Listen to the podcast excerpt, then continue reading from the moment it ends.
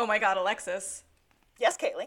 Juliet is in the house. Oh my gosh! Real life Juliet on the podcast today.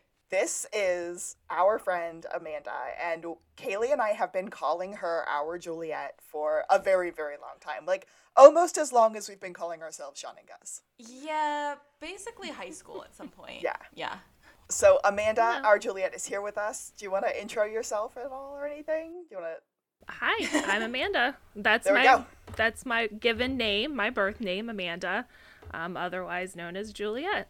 I love it. We are, as we often say, real life Shawn's and real life guesses here with our real life Juliet to talk about our favorite show. But I tend to get into that in our actual intros. So I just want to point out here that in this episode, Juliet is thirsty. Oh, aren't we all? I mean, Lou Diamond Phillips. uh, Oh my gosh. And correct me if I'm wrong, we definitely had a Lou Diamond Phillips reference somewhere in season one. Did we not? I probably, if I'm, I don't know. I'm gonna say it. If I'm wrong, come at me, bro. Email us. Yes. email us at to the blueberry podcast at gmail.com one more time that's to the blueberry podcast at gmail.com we would love to hear your thoughts on lou diamond phillips even if you're thirsty but i wanted to say that i don't think our juliet is quite as thirsty as this juliet but Well, I don't know. There was that, you know, one scene. She does have some French bulldog dreams about The Rock. Yeah. that was a long time ago. yeah there was that one scene at the end Yeah. Our that was closing scene. yeah. good stuff I felt, I felt dirty after mm-hmm. watching that scene. I was waiting it for it to be a dream. And then I I, was a little I kind of was surprised by like how not into it she ended up being because it was super weird. but Yeah, because she had that attraction and it was very, very obvious, but she also did not take any steps to try to ignite it, if you will. Yeah, Yeah, she really didn't. Mm-mm. Just in her mind, really. Mm-hmm. yeah. I mean, Which maybe is where we all think about him. it's like yes, but if you're approached aggressively like that, how do you actually react? Good point. Good point. Yep. Ooh, well, should we get into it? I say we do it. Showtime.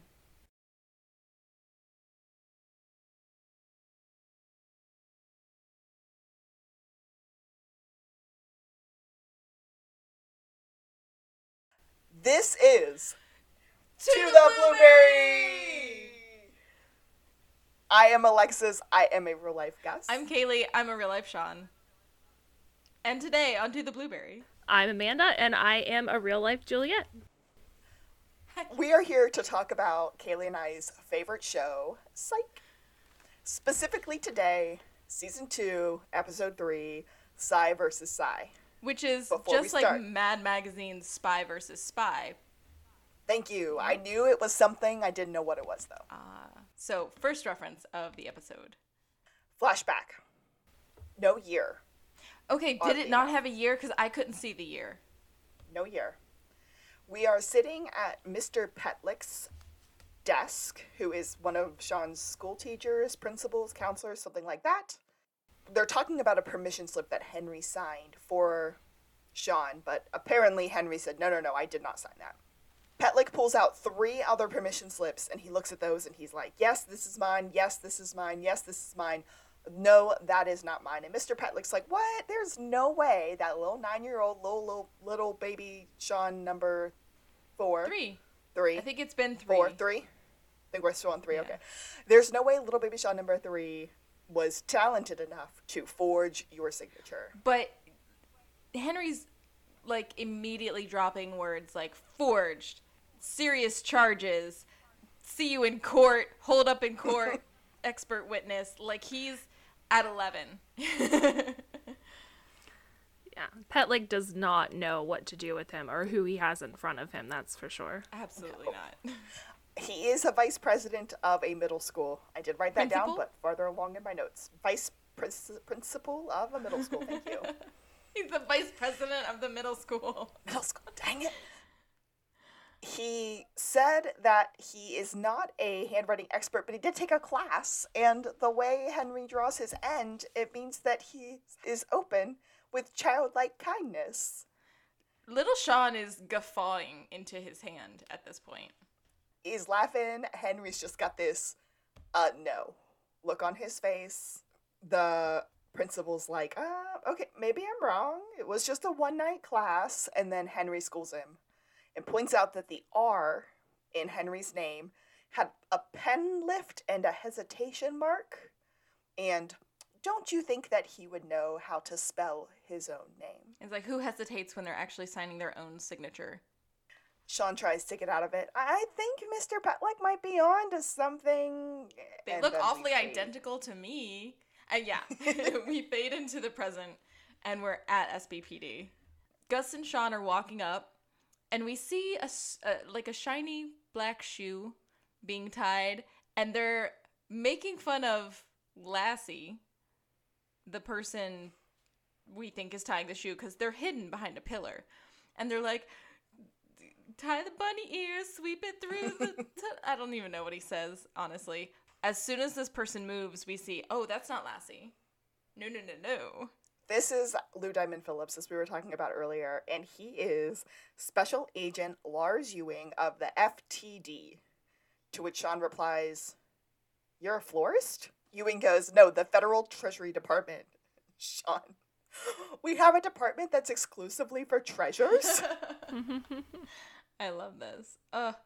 I wrote Lars Ewing, yum. but I love that we get a character whose name is Lars, but it's never talked about from here on out. We make a lot of funny jokes. Shawn and Gus are peppering him with questions and comments, and he's like, This goes against every federal bone in my body, but um, who are you? the federal bone? Is that connected to the knee bone? Or the hip bone? He- he goes, I know what bone it's going to connect with. and then he walks away angrily, and Gus goes, Not the funny bone. like haha bone jokes. They have previously mentioned that he is on his way to a meeting in interim chief Vick's office. And that's where Shawn and Gus are heading too. That's our meeting too. But Shawn sends Gus along without him. He's like, uh, save me a seat. What does he say? Like, off to the side, not right in front of her desk?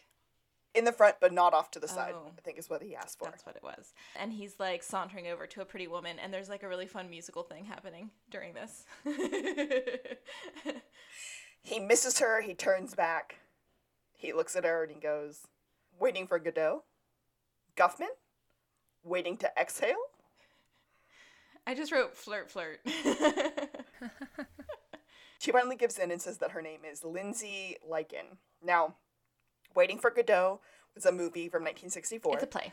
Waiting for Guffman was a movie from 1996, and Waiting to Exhale was a movie from 1995. So, three rapid fire pop culture references. Yeah. I've seen one of them. and I didn't see the movie version. I saw Brigado on uh, on stage in Pittsburgh.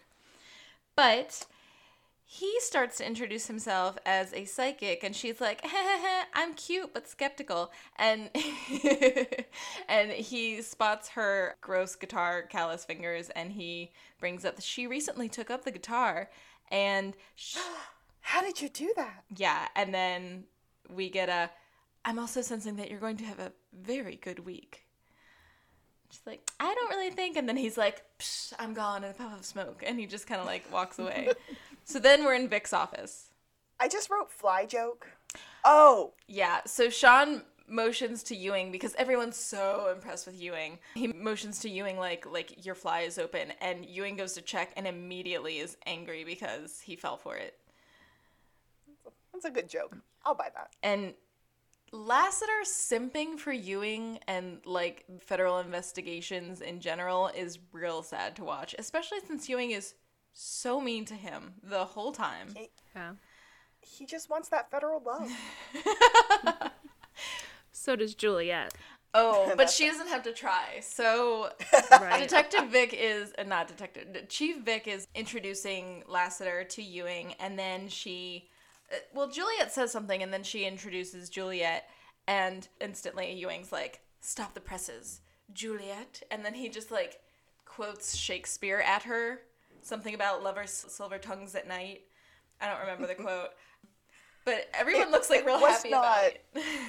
It was not Wherefore Art Thou Romeo. no, nothing so fate. identifiable. He Yeah. he really dug deep there.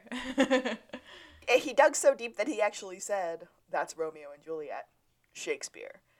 And then Shawn, Missed the eye not roll. to be outdone, said, Tootie, you in trouble. Mindy Cohn, facts of life. Yeah, he extends his hand dramatically to like break into the scene. Big picture, there's a forger out there. They're making $100 bills and laundering them into the community, most recently via a Home Depot in Santa Barbara. Ewing doesn't like Lassiter, but they have to deal with him anyway. Yeah, Lassie is literally raring to go. Oh, the listening device comes out. Oh yeah, we get a lot of like weird little tech things in this That scene. was hilarious. He pulls out uh, Special Agent Ewing. Oh, okay, first of all, Special Agent would not be a title that somebody at the Department of Treasury would ever have. Only the people at the FBI get the title Special Agent. right, and he's dressed like what do they call FBI agents spooks still? Is that a thing? Or is that a CIA thing? I'm. I don't know. Anyway, I think it might be more of a CIA thing, but he's wearing like a very dramatic suit. Is his is how I was thinking of it. That's federal black. Right. that yeah, it's it's Washington black. That's I wrote that down because I thought it was hilarious. It's just a different kind of black in Washington. totally different. At one point in this scene, Shawn refers to him as special. He just calls it like as if that's his first name, which I love. Special mm-hmm. Ewing. Love that. this listening device, Special Agent Ewing pulls out of his coat jacket and sets it down, and he asks the boys to restate their name and spell them for the listening device because it's attached to a Mildred. And Lassiter's like, oh, yes, I've heard of that. It's a military intel listening device recorder something. And Ewing's like, no, it goes to my personal stenographer. And we turn around and there's this little old lady taking stenographer notes, and her name is Mildred. Yeah, that was definitely not. I didn't see that coming. I definitely No. didn't see it coming. I forgot about it completely. So then we get a seriously, who are these people? And Ewing is just done with it, and Chief explains this is our psychic consultant and his partner, Burton Guster, and we thought that they would be helpful. And he's like, We brought our own psychic. She's a rock star. She got us so close. What city was it in? I don't know the city. Dallas, Denver. It was a D name. I don't know. Yeah, it, she got us so close to the counterfeiter, we must have been just moments behind him. And in walks Lindsay Lakin. And I'm really glad that Shawn didn't reiterate, like, when they introduced Ewing to him, and he's like, Yes, we met in the hallway and sniffed each other. We sniffed each other in the hallway. yeah. and I'm glad that he didn't say anything about that again with Lindsay. Chief Vick says, I don't care. You're using our resources, you're using our psychics. Ewing has put together information packets for everybody. They are going to huddle tomorrow at Home Depot at 0700 hours. That's 7 a.m. goes, 700 hours is almost 20 days. Shouldn't we act sooner? And just for the record, 700 hours is 29.16 days, so it's closer to 30 days. Yes, I did the math. As you would. Ewing hits on Juliet's the next thing I have. Yeah, Juliet says, That's 7 a.m. tomorrow. And Ewing is like, What does he say? Oh, Beautiful. have you ever considered taking the bureau exam? Yeah, but not after calling her both beautiful and whip smart. what did he say? Did she smell like Washington? Or or no, you have Pennsylvania Avenue running through your veins. Have you ever considered That's it. taking the exam? Yeah. And then she just sort of like smugly shrugs and walks away. She doesn't even respond to anybody. But Lassie, Lassie just looks at him with all of the want in his eyes and goes, I have. it's very needy, needy puppy dog. I have to say, I was hoping for some sort of Gus intro into that, like a partner name. And I don't know if that comes later in the seasons, but I have it marked that I don't think there is one throughout the episode, but No, missed opportunity for sure. episode. And we have gotten them before, but yeah, missed opportunity here. We like to point Mm-hmm. out missed opportunities when it's like, should have done this bit that becomes a thing, or yeah. Like this would have been a perfect chance for a I've heard it both ways. or a wait for it. Wait for it, which I'm so excited about. Can I just tell you? Okay, I digress. Lindsay is like I guess I do believe in psychics because I am one. I just don't believe in you. I know that you guessed that guitar thing because of the calluses on my hands. I'm gonna solve this case and I'm gonna prove you're a fake. Shots fired. Like she's so aggro. Mm-hmm. But I mean, uh, we find out Is why. that aggressive? Yes. Yeah. so the next thing I have is we're on the streets. Literally. Oh no no, this is our opening credits. Oh, true. But this, and I don't know how I have missed it up to this point, but this was the first time I noticed that Chief Vick made it into the opening credits. Oh, really? I think she must have joined us on season two, at the beginning of season two, and I just didn't realize it. Hmm. We made such a point of it in episode one to point out that she wasn't in the opening credits. I just want to put it out there for everybody that our our Karen Vick has made it to the opening credits where she deserves to be. And then we're out on the streets. and everyone's Oh, yes. walking around. It's a full team walk and talk. Yes, I I was like this it feels like one of those astronaut moments where everyone's like Dun, dun, walking dun, into the mission, yeah. But they're walking towards Home Depot and Chief is like this is our like town. We're not going to let them show us up. I don't care what these feds got. Like we're here to help. We all want the same thing. We're on the same team, but we are a strong resource and they cannot disrespect us. We are a team. Shawn kind of overhears Ewing talking to Lindsay, and he said, You breached protocol, Lakin. I waited outside the hotel hotel room at 0630 and you weren't there. And Lakin was like, Oh, I got up early and went for coffee. Yeah. Which I don't know how that's breaking protocol. Just She left the premises and she wasn't there on time or something. and why are they up this early? And why is Home Depot open at 7 a.m.? Because weird, crafty hardware men are, well, weird. As we'll see. Uh, Maybe don't it's think a Home Depot opens California. Yeah. I think it's like a 9 a.m. kind of a thing. I don't know. But. I was thinking- They have actual, like, contractors who pick stuff up, and those guys get started early, right? That's fair. If they're not open, it's like a, they got there early so that they could talk to people without being inhibited. But that's not true because Henry's there. That's true. He's a normal shopper. He's a Yeah. weird hardware crafty guy. Oh, yeah. They open at 6 a.m. Oh, hmm. Boom, said The the, things lady. you learn.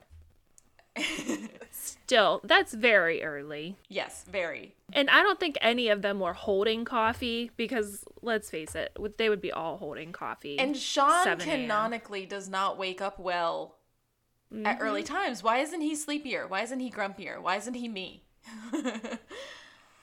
yeah. They're at Home Depot and they're questioning the teller who was the one who took the counterfeit bills. And then They're grilling this poor cashier about like, didn't you notice blah blah blah? And it's like, bud, I'm just trying to get through my shift. it's micro printing. It's an anti replicant feature from the 1990s with the words United States of America printed around Ben Franklin's lapel.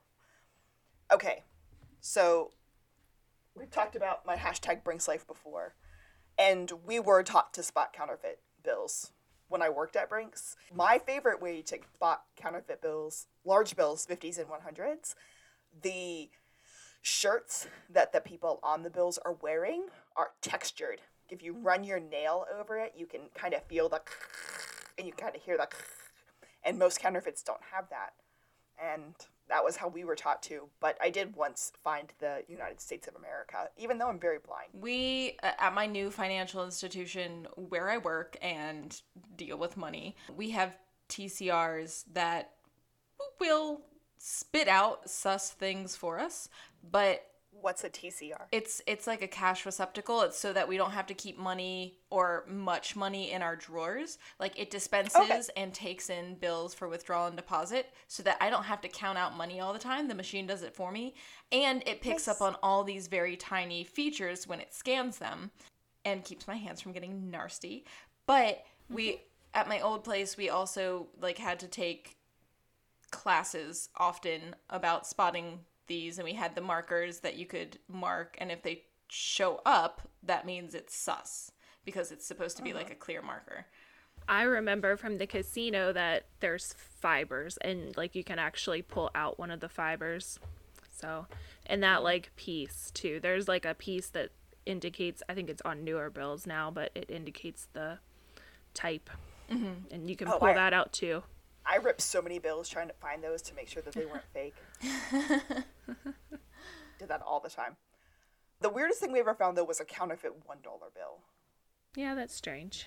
Yeah, why would you counterfeit a one? unless you take that internal strip from something else mm-hmm. and put it into a one so that a machine or something would read that one as something else Maybe. but yeah otherwise it just I don't know why. not worth the effort Got to get that candy bar. So I don't have much more for this scene other than we're here for the fraud bills, and then Shawn says he's gonna read for auras like a real psychic. Yes. And then goes up on a lift in Home Depot. Which for no reason. Is against safety protocol of Home Depot, I'm sure. But while he's up there, he sees Henry. And Henry has a project for them because Of course he does. They owe him. for the last 12 times I helped you solve your little cases. Shawn tries to talk Gus into saying, Well, we never really agreed to that. And Gus starts to agree, and then Henry kind of just looks at Gus, and Gus is like, Oh, no, no, we definitely agreed to help. I think he actually says Gus, and then That's Gus it. folds. He's just like, nope, yep, yeah, for sure happened. Whilst up on the lift, Shawn sees that there are surveillance cameras, and he's like, I got an idea. They go into the security room and they say hello to Garrison. I love the name for this man. Like, he just. How did you know my name was Garrison? My mama calls that being green as grass.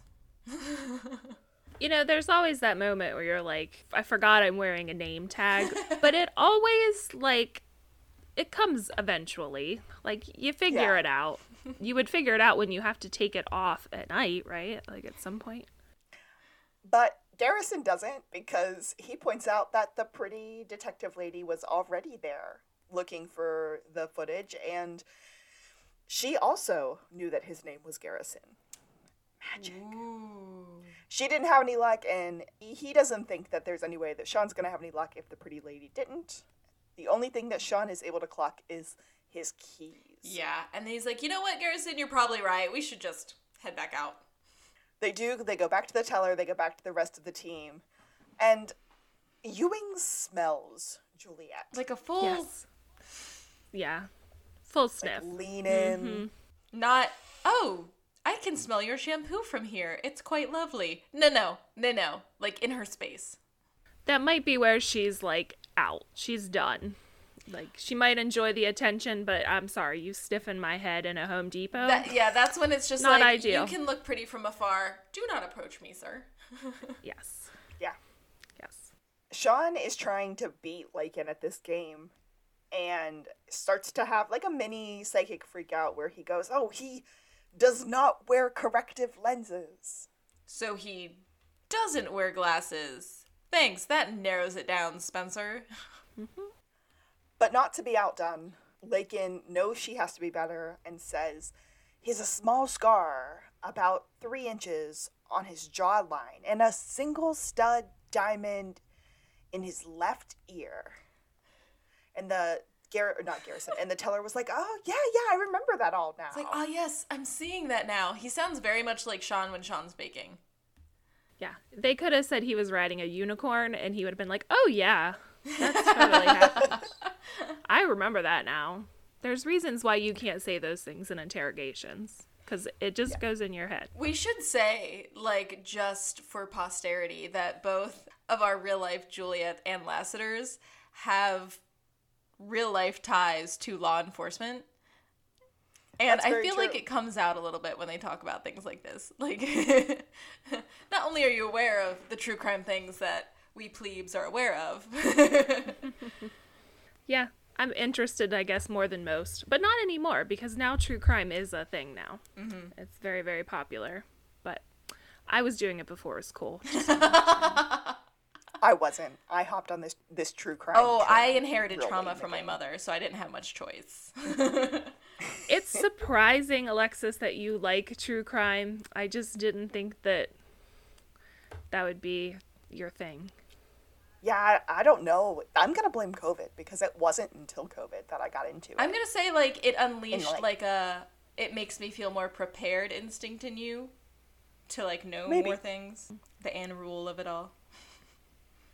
but also, I just think people are fascinating. So That is true.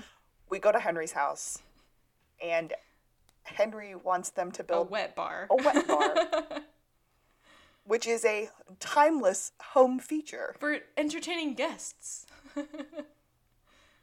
It's perfect for evenings when Reggie Jackson and Dyan Cannon swing by for a Harvey Wallbanger. Oh, which okay. Do you guys know what's in a Harvey Wallbanger? I can't remember all of it, but it's basically something that would only taste good to people in the 70s who were hopped up on coke and cigarettes. Like like it's like licorice and lemonade or something gross like that. It's not yeah, no. Ew. That's strong. I also loved how, from the looks of the wet bar, it was turning out to be a '70s wet bar. It, there was no modernization. I think it like it looked like there was bamboo or something from like a tiki bar or something. It was. Yes. It was. I mean, yeah, judging he from was his not shirts, trying to be cool. How can Yeah. Henry not have a tiki That's bar? true. That's very true. Okay, a Harvey Wallbanger is three parts vodka, one part Galliano. That's yeah. That's Gal- a yeah. That's like a Galliano? licorice liqueur. and six parts fresh orange juice. Oh, I vodka and orange juice. It's juice. like that you just me you licorice ruined I'm a out. screwdriver with like licorice taste. that's almost like a toothpaste and orange juice kind of a thing. The licorice is Yeah. like too much, and I love licorice, but no, thank you. Ew. Not me. Miss me with all of that. I don't want Ouzo. I don't want Sambuca. I don't want it. I'll take Ouzo if there's a reason for Ouzo, but I don't want it. Yeah. Like if there's an old Greek lady like trying to hand me Ouzo, I'm gonna take it, but I'm not. I'm not trying to go after that. okay, so Henry pieces out, and Shawn and Gus are left to pretend to bang things with hammers and really just discuss the case. For some reason, Shawn's into it, and he's like, "Okay, let's do this, Gus." Gus is like, "Really?" And then he picks up something and goes, "What's this?" And Gus goes, "It's a drill." so they're talking about the perp. Well, Gus points out that Shawn is mostly upset because Lakin showed him up. And he's like, I think she's just a, a better psychic than you. Gasp. He pretends to be psychic and he goes, She's, she's, she's, gasp, better than you. Mm-hmm. and Shawn said, Don't be ridiculous. There's no such thing as psychics. but Gus wants him to use his knowledge of currency, including a coin collection. we start to discuss the guy's car because didn't it get identified what he was driving? Yeah, from the most basic key I've ever seen in my life. It uh-huh. looked like a locker key at like the bus station. or a moped or something. Yeah, Yeah. It, I don't know how he got that. Yeah, he, he thinks that it's a Nissan. He kind of specifies what they are. And then they kind of start putting down like what they know about this person. Like they're never on camera, so they're smart. And they change things that can be linked to them regularly, which could be like new license plates every day. The pop culture reference that we skipped back here was Shawn said, This isn't about counterfeiting. It's about me versus her. X versus server, Joe versus the volcano. X versus Server and Joe versus the Volcano are also pop culture references. And then he does the full recap that we just. Yeah. And so they decide that even if we found out what car he was driving, he's obviously going to have switched it by now. So if you had to deal mostly in cash because you're counterfeiting, where are you most likely to go? Which they had to a car dealership. Yeah. uh, Did we get like where they actually are? No, but when Shawn walks in, he said, This must be what Jay Leno feels like when he walks into his garage, which makes you Kevin Eubanks. Then we find out that the feds are actually already there along with the SBPD and Shawn and Gus are late to the party and they didn't get invited to the party. Yeah. Pinning that. Very disappointing. No one calls us anymore. I thought we were a team. Lassiter, first of all, the whole team thing, she wasn't talking to you. Secondly, Ewing didn't call me, he called O'Hara. I don't know how he got my number, you guys. my phone's been ringing off the hook. like, apparently he's been calling her incessantly. Shawn called her Clarice. He said, It's okay, Clarice. You don't have to make excuses to us. Which I'm assuming is a Silence of the Lambs reference, but I don't understand it. Um, Ewing's a psychopath, and he is singled in on O'Hara as his Clarice. See, His when you don't watch movies like that, that's, so that's just what I got into it. And she's also an law enforcement agent, not a federal agent, but law enforcement. Mm-hmm, mm-hmm. and was Clarice a law she was agent? yeah Yes. she was like an fbi academy undergrad who got like plucked out for her like talent and profiling to help work on the mm-hmm. the well it wasn't really the lecter case it was a different case Juliet has a full thirst moment here, and this like 70s swanky love music starts oh playing yeah in the, the, music background. cue we must mention the music It's such a perfect music cue. But the guy, he bought a Lamborghini for $47,000 cash. and they asked no questions Right. And then he came back the next day and he returned it. i have a question Please. Okay, so financial institutions are required to do something called a cash transaction report for any amount over $10,000. A single penny over $10,000. Are retail establishments and car dealerships not required the same thing? Because these sorts of things are supposed to get flagged so that, you know, if there's any laundering going on, they can find it easier. I guess I'm wondering if it was flagged, but they took the payment anyway. You know, they took the payment and they flagged it, and that's how they figured out really quickly. Because it was in within like three or four days. They found out really quickly that it mm. was a a counterfeit. Gotcha, gotcha, gotcha. But that's a good thought there. Well, he returned it for $26,000 because he didn't like it anymore. It was kind of genius because he spent $47,000 worth of fake money, drove around a Lambo for a day, and then returned it and got $26,000 of real money. Gus called him a dumb criminal because he returned it for only $26,000. And Lassiter said, no, he's a genius criminal because of the reasons that we just talked about. And Sean said, where? In a Mamet play? And I didn't know what a Mamet play was, so I looked it up. And there's a playwright named Dave Mamet. It might be Mamet. I'm not going to lie, I don't know. Uh, and he is the playwright of The Anarchist. Huh. Also, I, I've heard it both ways, Alexis. Julia does the more thirsting. you know, I don't think he's a swimmer. He's not really that build. I bet he plays rugby. This is where we get our Washington Black moment. Oh mm. Where Lassie's all trying to get up in that black suit. That was a weird way to put that. he literally wants to wear that black suit. They all go to look for the bills. While they're headed that direction, Shawn pulls Lakin aside and is like, hey, I think we should join forces for the greater good, like Pitt and Jolie. Ah, Pitt and Julie. Okay, I was like Pitt and Julie.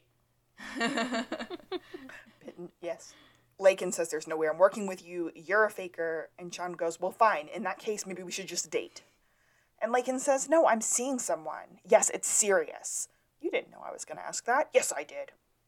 Gus clocks when they're looking at the bills that yeah, they're all the counterfeits, but he saw something called color diffraction on one of these bills, and that only occurs in legit bills.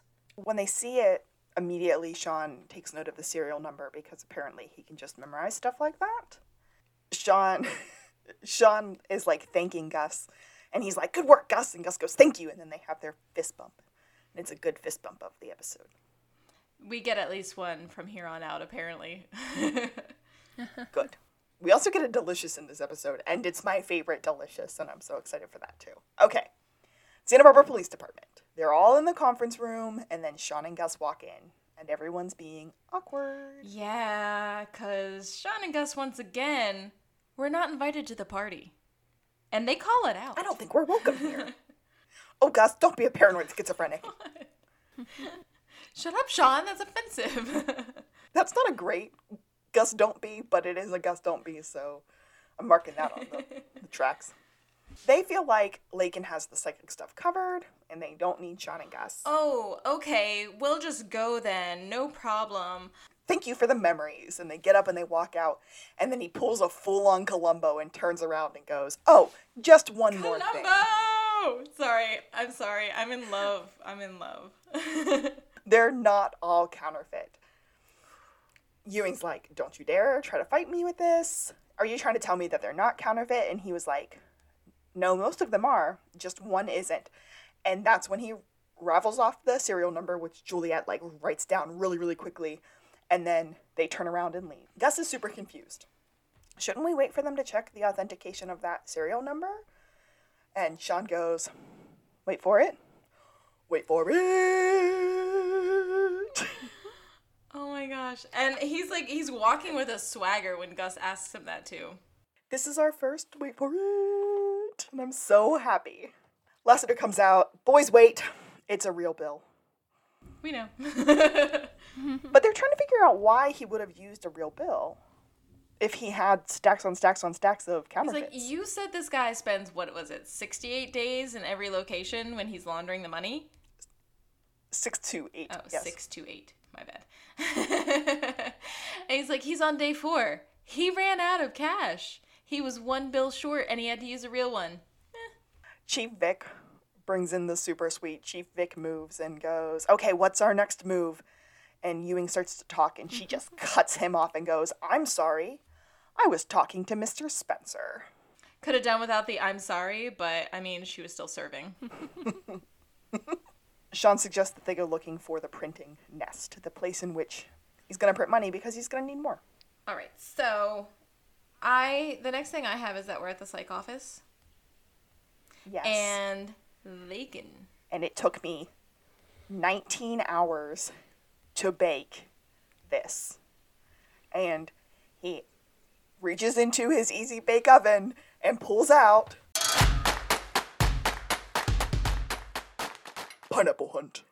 He pulls out a pineapple upside down cake made in an easy bake oven, and Gus kindly points out that it's not upside down because you can clearly see the pineapple ring on the top.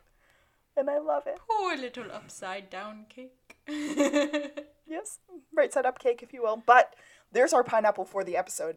Lakin shows up and she's playing nice. She's like, What's that smell? Are you a fan of delicious flavor? Okay, so delicious is one of our running bits for sure. But that line, I think that specific line, Are you a fan of delicious flavor? I think that comes up again and again and again and again. Ooh, okay. I remember it from this one. I know when they're talking about the cuatro quesos fritos. I know they say it when they're talking about that later is on. that the is that the Maurizio episode? Okay. I just remember the cuatro quesos fritos. Lakin wants to work together now. Hmm. Yeah. Because Shawn showed her up. She's no longer on top. They have a psychic off.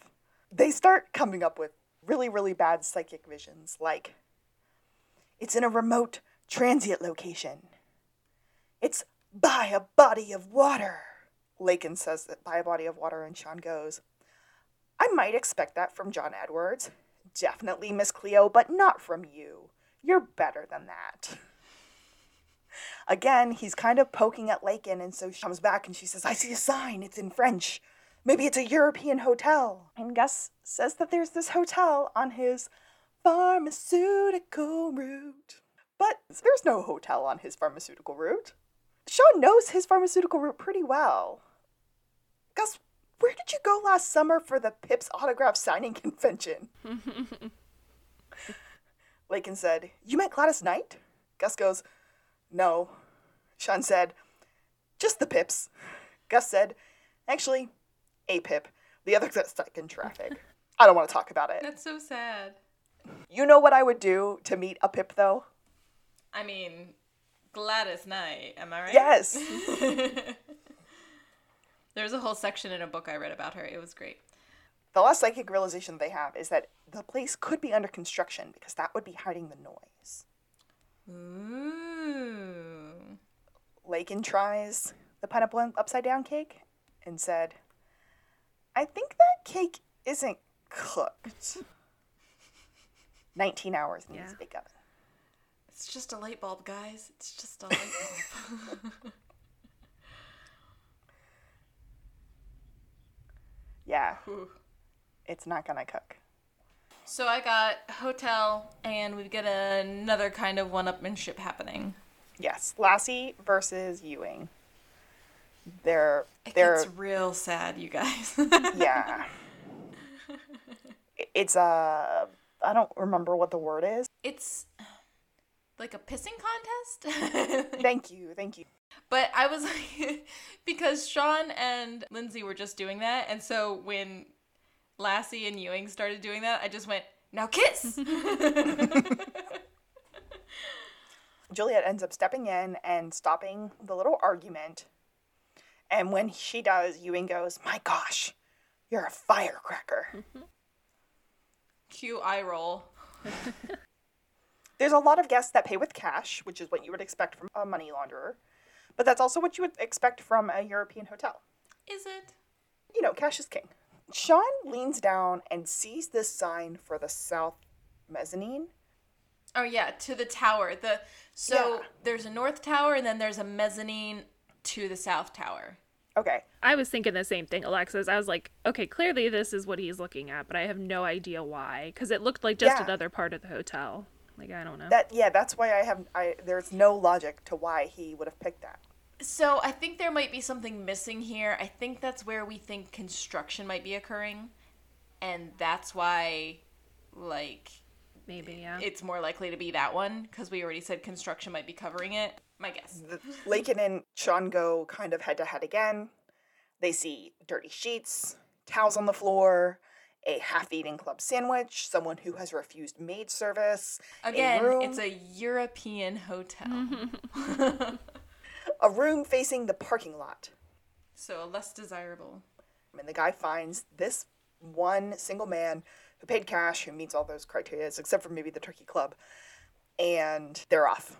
When the guy starts to say, "Oh yes, I think I found this guy," there's a sneaky fist bump in the background. Mm-hmm. Ooh. Gus kind of just like lifts his hand up and Shawn just kind of hits it behind everybody. It's very, very cute.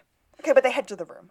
And I had a turkey club for dinner, by the way, just to tie it go. all together. It just sounds good, you know? There's a laundry machine in this room, and Juliet calls it a really cute front loader. I just got rid of mine. So I don't want I was like literally like, ugh, front loader. Gross. Yeah, I was never, never a fan, but I don't know what Ewing thought she was implying. I don't know. I didn't catch I that. don't, I don't know what to take from that other than Yeah. it's a tiny washing machine. And Well, Lake, no, no, Ewing leans forward and goes like, "Thank you." When Juliet says that, like she was saying it about him. Hmm. Yeah, I don't get it. It didn't land for me because I don't I don't know. I think I was too busy trying to think of like okay, was the laundry machines in the room or did he bring them in? And if so, how the hell did he bring up a washer and dryer into his hotel room? Wi- Right. without Where did he get the hookups for that? yeah. So I was I was very confused. I was like, is it supposed to be in there? I don't know. if they're like almost condo rooms or like extended stay, like maybe? Yeah. Well, they use the laundry machine to wash the money and it softens it and they beat it with stones to give it that morn texture, according to Ewing. So literally laundering. Right. Yeah. That's a good pun. Jean sees all of this linen paper in the closet, I guess, behind everyone and leans over and goes, Dude, there's linens in that paper. what would he be doing amending the Constitution? Get a good Gus for the win moment where he's like, No, it's government issue paper. That's the kind of paper that they have to use to print money. Amending the Constitution. Is that a national treasure joke? Maybe. I don't know. I don't know anymore. Lakin thinks that they are printing $50,000. Shawn's looking at the evidence of how much linen and how much detritus is left over, and he's like, "No, it was a lot more than that. It was like five hundred thousand. What is it? 500,000. 500,000. Enough for someone to live on for their entire life. And Lakin said, That's not possible. Her Her vision receptor. was missing a zero. Shawn has a psychic hand that Gus is very subtly, not so subtly directing with his mm-hmm. head and lands on the paper. The paper spool. Very bad detectives, by the way. Like, the closet was open, and Gus, like you said, not so subtly, is shaking his head like he's having a seizure. and they all missed it. Lassiter finds a stamp and he thinks it might be a treasury seal. And Ewing goes, No, it's a passport seal. Shawn's still holding on to his psychic freakout hand because apparently the psychic spirits have heard it. Mm-hmm. And there's a little hurting hand fist bump there. Mm-hmm. I oh, this scene is so hard to watch like as a rewatch, like knowing all the things you know and you're just like get there, get there, get there. They think he's on the lam. They think he's ready to run. Hence passport steal. Hence passport seal. There it is. They walk out of the hotel and Chief Vick tells them all to keep their phones on. And Gus says, Why? No one bothers to call us anymore. oh. I didn't write down where Shawn and Lakin end up. Well, okay, so Shawn is like, This was great. Let's talk tomorrow. They shake hands. Lakin walks away. And once again, Shawn says, Wait for it. Wait for it. And she turns around and she's like, Shawn, maybe we can keep working on the case. We're doing so well together. And Shawn suggests that they go to Color Me Mine. He thinks that they might be open late. But she's like, How about you come back to my hotel room? Oh, okay. Yeah, I just had like next scene and I was like, wait, where are we? I don't have a lot for this next scene. I know that it's kind of cringe and I just wrote hookup. so my favorite part is that it opens to the song True. I didn't know what that was called. I know this much is true. it's the Pretty in Pink song. That's what I know it from. It's the it's the wedding singer song. Ah.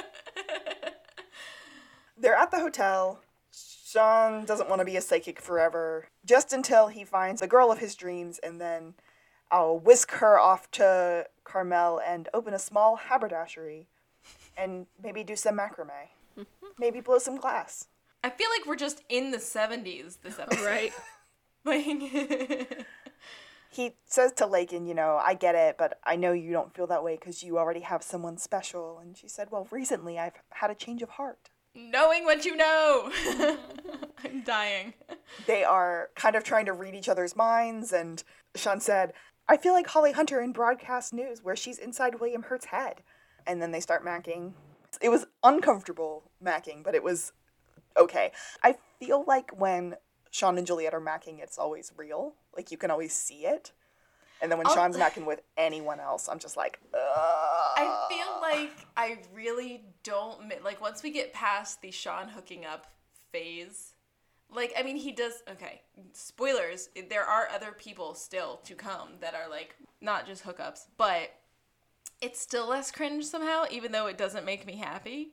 I don't know.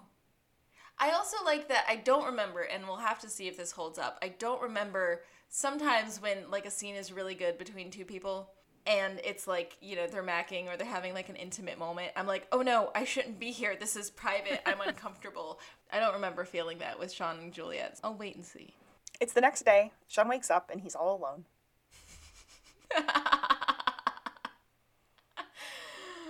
Loved and left. I love it. And then he immediately calls gus. She did this on purpose and he starts going through her trash. That would not be my first instinct but okay. I mean, it is Shawn, and Yeah. he's like looking for clues always. And nosy in general.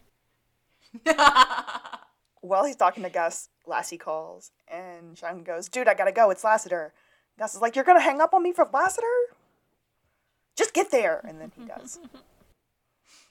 Where is there? How do we know? it's a dead body. That's where there is. Yes, but how does Gus get there? That's a good question. so I just wrote body, and I think Lassiter is not happy that they were beaten to the punch yet again because the feds showed up first. Again. Thanks for finally calling us, Lassiter. And Lassie goes, "Do you think I want Junior G-Man over here to beat me to the punch?" Looked up Junior G-Man. It's actually Junior G-Men. It was from the 1940s, and it was about a gang of street kids who worked for the FBI to find their leader, street gang kid's father, who was kidnapped by terrorists. Lassiter would reference something Yeah. that old. Yeah, I would. We find out that our dead body is the counterfeiter. Like, and he was shot with, with his own gun. twist. Mm-hmm. If you know, you know. Shawn sees the body, and it matches Lakin's description perfectly. And he goes, God, she's good.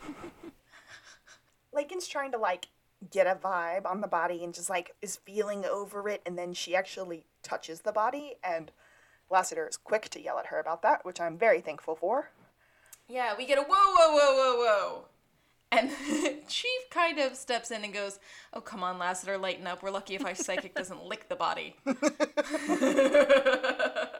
Chief Vick says that the case is wrapped up. It's not a big deal. The feds are gonna head home. Ewing is happy and says, perhaps just a small hug? An, a nitty bitty one? I'm serious. No one wants to hug him. They all walk away. Shawn says to Lakin, I guess I was right about one thing.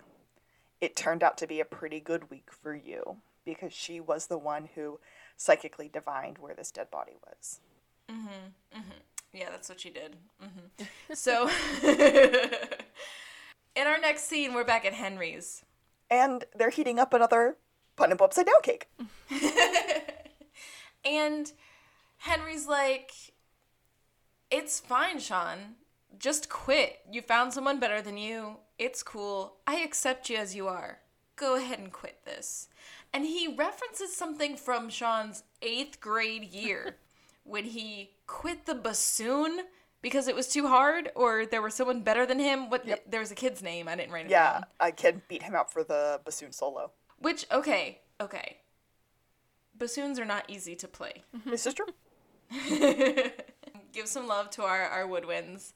But Shawn's like, what? Really? You pulled out a reference from eighth grade? You had that on the tip of your tongue? But I don't know if this is purely reverse psychology on Henry's side or if he's like telling Shawn something about himself, like for realsies. Maybe both. I feel attacked. Let me just say. Makes me want to go, bitch, I know. I'm a quitter. Okay. They leave, they have a walk and talk, and they're walking and talking about the pineapple upside down cake. And Shawn is very upset and said, I spent $300 on this from eBay. This is hardly a toy. And Gus said, I don't think you're that upset about the cake. Aw. She's either a really good psychic or she's a better detective than you. Or, yeah, anyway. Gus was like, I thought you had her at the hotel whenever you talked about that $50,000, or $500,000. $500,000. And then Shawn starts to have a flashback to the hotel and a flashback to the dead guy's face. And they run to the blueberry. and Shawn throws away his pineapple upside down cake. We go to the hotel with Mildred. Oh, that's, That's right. right. We have to. Yep, yep, yep, yep. I just want to clarify. Uh, two mornings ago, two mornings ago, when um, when uh, Ewing and Lakin were, were talking and something about a breach of protocol and something about getting coffee. She said, well, they were talking about a chocolatier, the dye you put in a pool to find the urine, and the musical Wicked. And then she ends up telling them they were talking about a coffee thing. Oh, that's it. What? That's it. And we go back to this breach of protocol where she was not meeting him at 0630 like she was supposed to. And Shawnee goes, Where are they now? Well, they're at the airfield where I'm supposed to be. I'm running late. Cute little Mildred. And she was very nice. She was very nice for being a Fed, right? Very nice. And also for being named Mildred. I would assume that stenographers are more pleasant than agents. Yeah, Just gonna. I think they would have to be because they've just got to kind of deal with whatever, literally whatever gets thrown at them. Okay, figuratively, whatever gets thrown at them. Throwing things at stenographers, Lexi. Yeah. There we go. There- Which perfectly leads to Gus scribbles something on a piece of paper and hands it to Mildred and says, Mildred, here, say this. Yeah. Mildred goes, Shotgun? Gus said, Tough luck, buddy. And they run. So we're back to the blueberry, and then we're at the airfield. we have Chief Vick, Lassiter, and Juliet there, all seeing off uh, Eugene, nope, Ewing and Lakin. And Ewing asks for Juliet's MySpace. That's that was one of my notes as well. Shawn congratulates Lindsay and said, You did it. You cracked it. And Lindsay said, Well, don't worry, Shawn. There will always be other cases. You're right. You're right. But not for you. And then he does a full recap. We'll do the recap quickly here. okay. You knew about the scar and the stud because you've seen him before. You didn't just go for coffee that morning. You went for coffee, drove past 17 Starbucks, and went to Goleta on the same day that the Lamborghini was spotted out of town and in Goleta. You guys were partners and lovers in the night. I've never known anyone to fall in love with someone in five minutes. You didn't miss him, you fell in love with him, and you found it was a way to make a lot of money till you blew it and realized that he had made more money than you had planned and he had prepped a passport to run away. Leaving you behind. What? So you confronted him. There was a struggle. You shot him. Then you sent everyone to the crime scene. But you knew your DNA was all over the body, so you hid it by touching it in front of everyone. But where's the rest of the money? Everyone's kind of wondering. That was the end of the quick recap. Mm-hmm. She's holding her carry on the whole time, by the way. and Shawn has a psychic kung fu Kung moment. fu, yeah. Spasm. Yeah, psychic taekwondo. he flops around as usual. And he kicks the suitcase. And it falls over, and Ewing opens it, and there's all those dollar dollar bills, y'all. Ooh. It's must hurt. funny that they were gonna fly in their own private plane because it never would have worked if they were gonna fly commercial. Like, cause even Right. like that's a big, big amount of money to have in your luggage. And she had nothing else. It That's- was it was- just all the cash. She threw away her clothes apparently. Girl, where you clothes at? When he She he had nothing. She didn't need clothes. She got cash. That's true.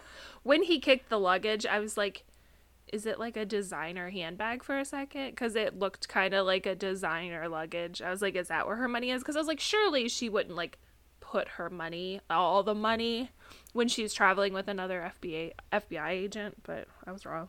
that man's got stars in his eyes. But mostly for Juliet. Mm-hmm. Shawn is disgusted. You give psychics a bad name, and she takes him hostage. But don't worry, because Mildred saves the day. Yes, she does. She pushes her little stenographer rolly thingy at Lakin. Lakin falls. Shawn gets away. Ewing hops on top of her, takes her down, and then says, This isn't what it looks like. we're wrapped up, and we're in our final scene. The final scene that we were oh. talking about earlier in the episode. oh. Chief Vick asks Juliet to get her paperwork in, and out comes a half naked, maybe kind of oiled Yeah, definitely. Is he wet? I don't. He's glistening. Let's Yeah. just say that. and there's this the slow. Oh, it's Al Green's "Use Me" that's playing in the background, which is even more epic.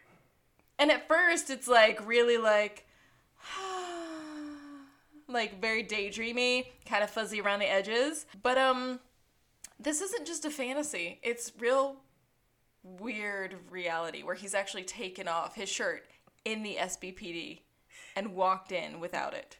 He had a second shirt that he had like kind of flung over his shoulder. I think somebody spilled coffee on him or something, and he was like, "The guys in tech built me a spare shirt that folds up to the size of a wallet that I can keep in my back pocket." And he turns and he like shows his butt to Juliet. He's like, ah, "I guess I'm off," and he walks away, and she does a full head turn.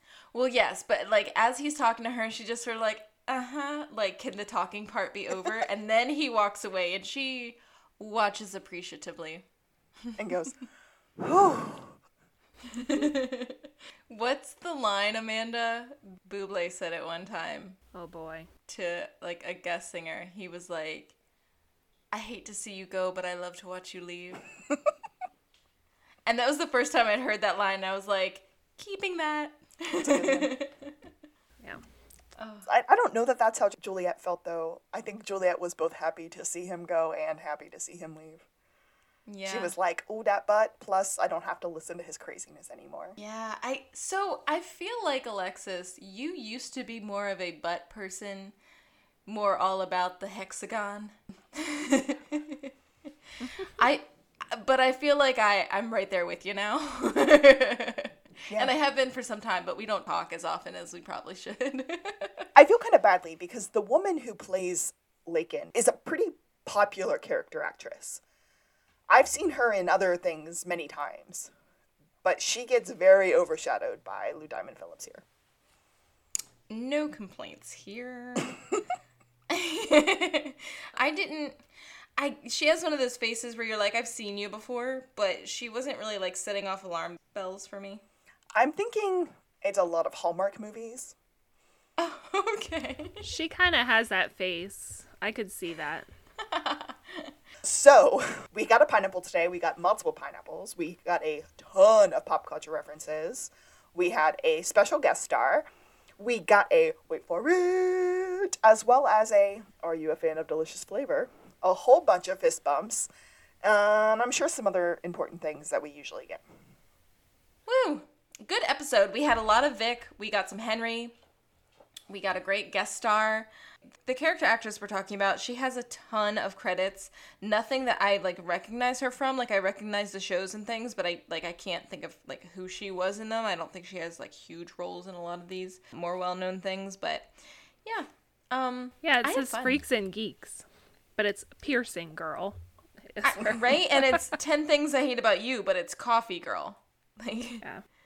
She does have a familiar face, so I do get right there on you with that. I'm so glad you were here, our real life Juliet. Did you have fun? I did. Yes, I did. do you see yourself in the character? Yes, I guess I do. Yeah, it's I don't know. Yeah, I do. Is it weird to talk about our characters eventually hooking up? nah, that's not weird. I guess my question, and Amanda, you have watched a bit of this series. Do you feel like you identify with a different character more than Juliet, and we just never gave you the chance to identify with another character? No, I've seen I mean, I've seen all of it. I'm I don't know. The captain is a little bit I'm just a little bit more uptight, I suppose, than like what Juliet would be. But um so I ooh, see it. So you're calling Chief Vick? Yeah. Ooh, That's cute. that's a that's something I've never thought about before, and now that I think about it, is like on brand. But I always said that like Amanda, you're so nice though. This is true. But she is too. well, She is no, always she's super not not nice. Yeah, I think Chief Vick always just carries that like authority. Like she always has to put herself in that authority figure. So whilst everyone is sitting around laughing and eating Chinese food, like she can't be part of that. Mm-hmm. But still love me some Chief Vick. Constantly love me some Chief Vick. We love Chief Vick. She's obviously like the authority figure, but I don't know, she treats people people like equals. You know, she never she's never looking down on anybody. Except for that one time when Lassiter snapped at her and called her Karen. Okay, no, but that was like professionalism. That was like yeah, it's not like she's she's going around in society looking down on people like maybe Lassiter does sometimes. Okay, so maybe need to change Amanda's character reference. I don't know. I've still got a crush on her, so. Oh. I've heard it both ways, so. well, thank you all for joining us for this very special guest star episode of Psych. Wait, of To the Blueberry. I am Alexis. Do you think I wanted to pick up my phone at 2 a.m. and hear his voice, all gravelly and masculine? Probably called from the hotel, maybe just got out of the shower or finished with a swim, dripping wet? And I'm Kaylea. Shawn, a year from now, you're not going to be working for the SBPD. And I'm Amanda, and I have over 85 buffalo nickels, Shawn. And this has been To the Blueberry! Psych out.